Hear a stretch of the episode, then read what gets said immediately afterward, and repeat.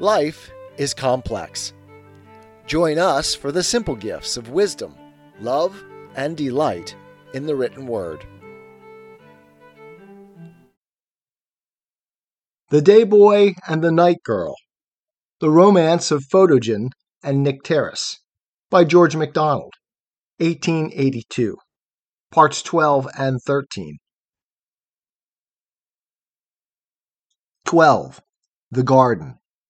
Although Nycteris took care not to stay out long at a time, and used every precaution, she could hardly have escaped discovery so long had it not been that the strange attacks to which Watho was subject had been more frequent of late, and had at last settled into an illness which kept her to her bed. But whether from an excess of caution or from suspicion, Falca having now to be much with her mistress both day and night, took it at length into her head to fasten the door as often as she went by her usual place of exit, so that one night, when Nycteris pushed, she found, to her surprise and dismay, that the wall pushed her again, and would not let her through. Nor with all her searching could she discover wherein lay the cause of the change. Then first she felt the pressure of her prison walls, and turning, half in despair, groped her way to the picture where she had once seen Falca disappear. There she soon found the spot by pressing upon which the wall yielded. It let her through into a sort of cellar, where was a glimmer of light from the sky whose blue was paled by the moon. From the cellar she got into a long passage, into which the moon was shining, and came to a door. She managed to open it, and to her great joy found herself in the other place. Not on the top of the wall, however, but in the garden she had longed to enter. Noiseless as a fluffy moth, she flitted away into the covert of the trees and shrubs, her bare feet welcomed by the softest of carpets, which, by the very touch, her feet knew to be alive, whence it came that it was so sweet and friendly to them. A soft little wind was out among the trees, running now here, now there, like a child that had got its will. She went dancing over the grass, looking behind her at her shadow as she went. At first she had taken it for a little black creature that made game of her, but when she perceived that it was only where she kept the moon away, and that every tree, however great and grand a creature, had also one of these strange attendants, she soon learned not to mind it, and by and by it became the source of as much amusement to her as to any kitten its tail. It was long before she was quite at home with the trees, however. At one time they seemed to disapprove of her, at another, not even to know she was there, and to be altogether taken up with their own business. Suddenly, as she went from one to another of them, looking up with awe at the murmuring mystery of their branches and leaves, she spied one a little way off, which was very different from all the rest. It was white and dark and sparkling, and spread like a palm, a small, slender palm, without much head, and it grew very fast, and sang as it grew. But it never grew any bigger, for just as fast as she could see it growing, it kept falling to pieces. When she got close to it, she discovered that it was a water tree, made of just such water as she washed with, only it was alive, of course, like the river. A different sort of water from that, doubtless, seeing the one crept swiftly along the floor, and the other shot straight up, and fell, and swallowed itself, and rose again. She put her feet into the marble basin, which was the flower pot in which it grew. It was full of real water, living and cool, so nice, for the night was hot. But the flowers, ah, the flowers! She was friends with them from the very first. What wonderful creatures they were, and so kind and beautiful, always sending out such colors and such scents red scent, and white scent, and yellow scent for the other creatures. The one that was invisible, and everywhere took such a quantity of their scents and carried it away. Yet they did not seem to mind. It was their talk, to show they were alive, and not painted like those on the walls of her rooms and on the carpets. She wandered along down the garden until she reached the river, unable then to get any further, for she was a little afraid, and justly, of the swift, watery serpent. She dropped on the grassy bank, dipped her feet in the water, and felt it running and pushing against them. For a long time she sat thus, and her bliss seemed complete as she gazed at the river and watched the broken picture of the great lamp overhead, moving up one side of the roof to go down the other. 13. Something quite new. A beautiful moth brushed across the great blue eyes of Nycteris. She sprang to her feet to follow it, not in the spirit of the hunter, but of the lover. Her heart, like every heart, if only its fallen sides were cleared away, was an inexhaustible fountain of love. She loved everything she saw.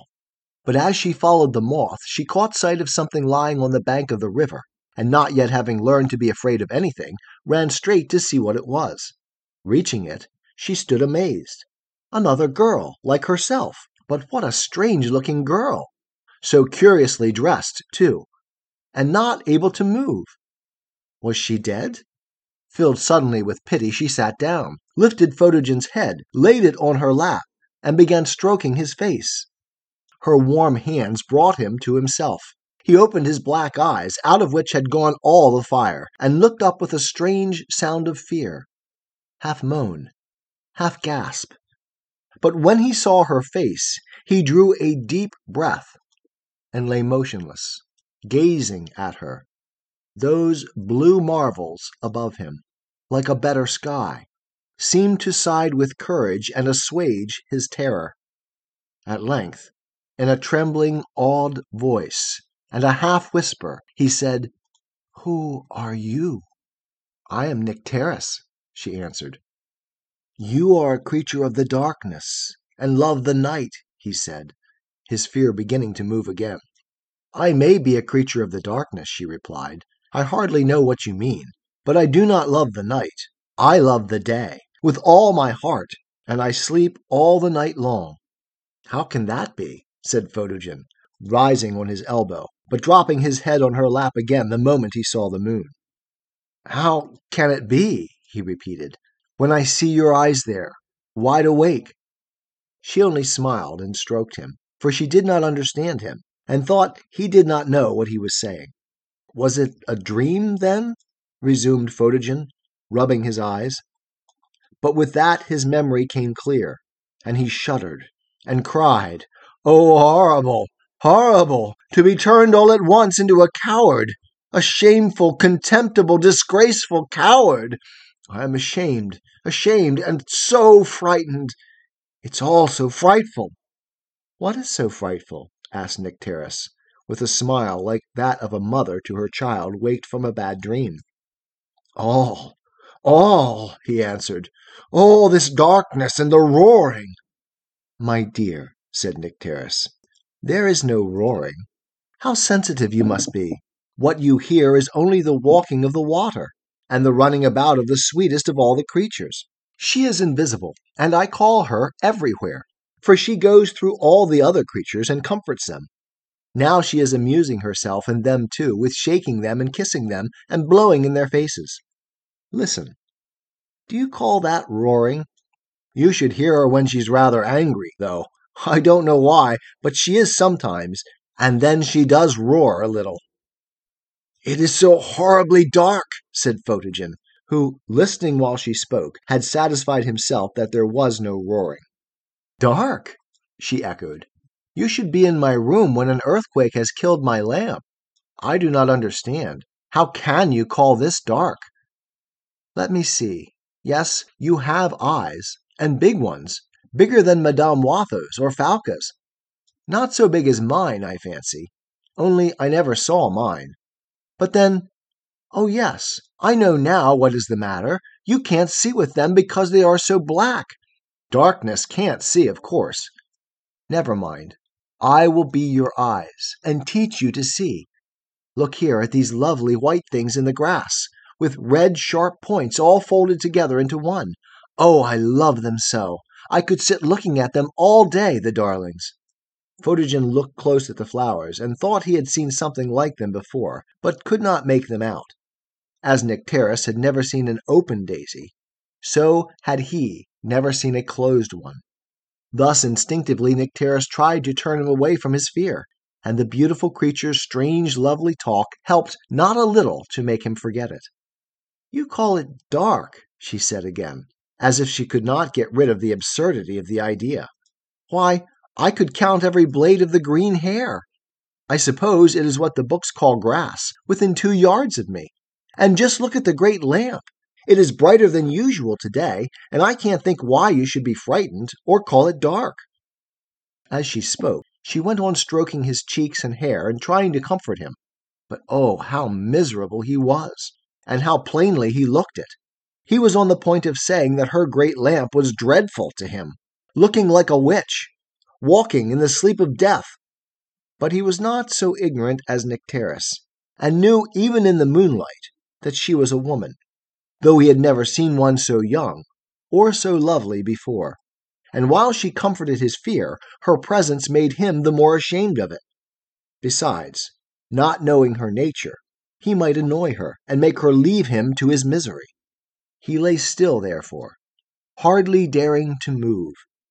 All the little life he had seemed to come from her, and if he were to move, she might move and if she were to leave him, he must weep like a child. How did you come here? asked Nycteris, taking his face between her hands. Down the hill, he answered.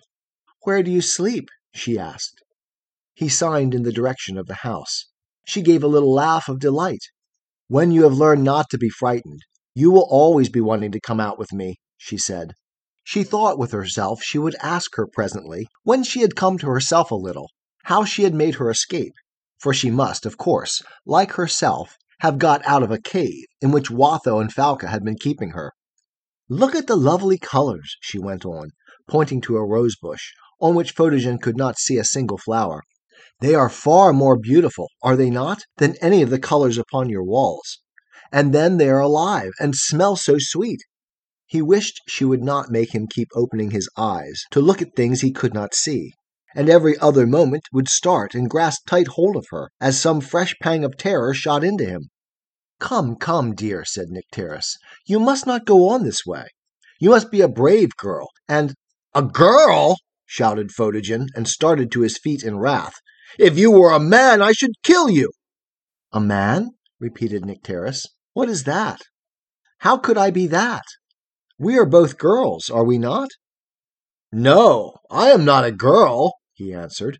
Although, he added, changing his tone, and casting himself on the ground at her feet, I have given you too good reason to call me one. Oh, I see, returned Nycteris. No, of course, you can't be a girl. Girls are not afraid, without reason. I understand now. It is because you are not a girl that you are so frightened. Photogen twisted and writhed upon the grass. No, it is not, he said sulkily.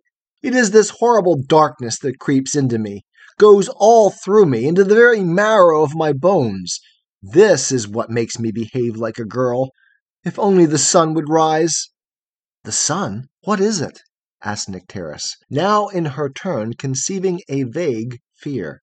Then Photogen broke into a rhapsody in which he vainly sought to forget his. It is the soul, the life, the heart, the glory of the universe, he said. The worlds dance like motes in his beams. The heart of man is strong and brave in his light, and when it departs, his courage goes from him, goes with the sun, and he becomes such as you see me now. Then that is not the sun? said Nycteris thoughtfully, pointing up to the moon. That? cried Photogen with utter scorn. I know nothing about that, except that it is ugly and horrible. At best, it can be only the ghost of a dead sun. Yes, that is it. That is what makes it look so frightful. No, said Nycteris after a long, thoughtful pause. You must be wrong there. I think the sun is the ghost of a dead moon, and that is how he is so much more splendid, as you say. Is there, then, Another big room where the sun lives in the roof? I do not know what you mean, replied Photogen. But you mean to be kind, I know, though you should not call a poor fellow in the dark a girl. If you will let me lie here, with my head in your lap, I should like to sleep. Will you watch me and take care of me? Yes, that I will, answered Nycteris, forgetting all her own danger. So Photogen fell asleep. Tis the gift to be simple, tis the gift to be free, tis the gift to come down where we ought to be. And when we find ourselves in the place just right, 'twill be in the valley of love and delight. When true simplicity is gained, to bow and to bend, we will not be ashamed. To turn, turn will be our delight, till by turning, turning, we come round right.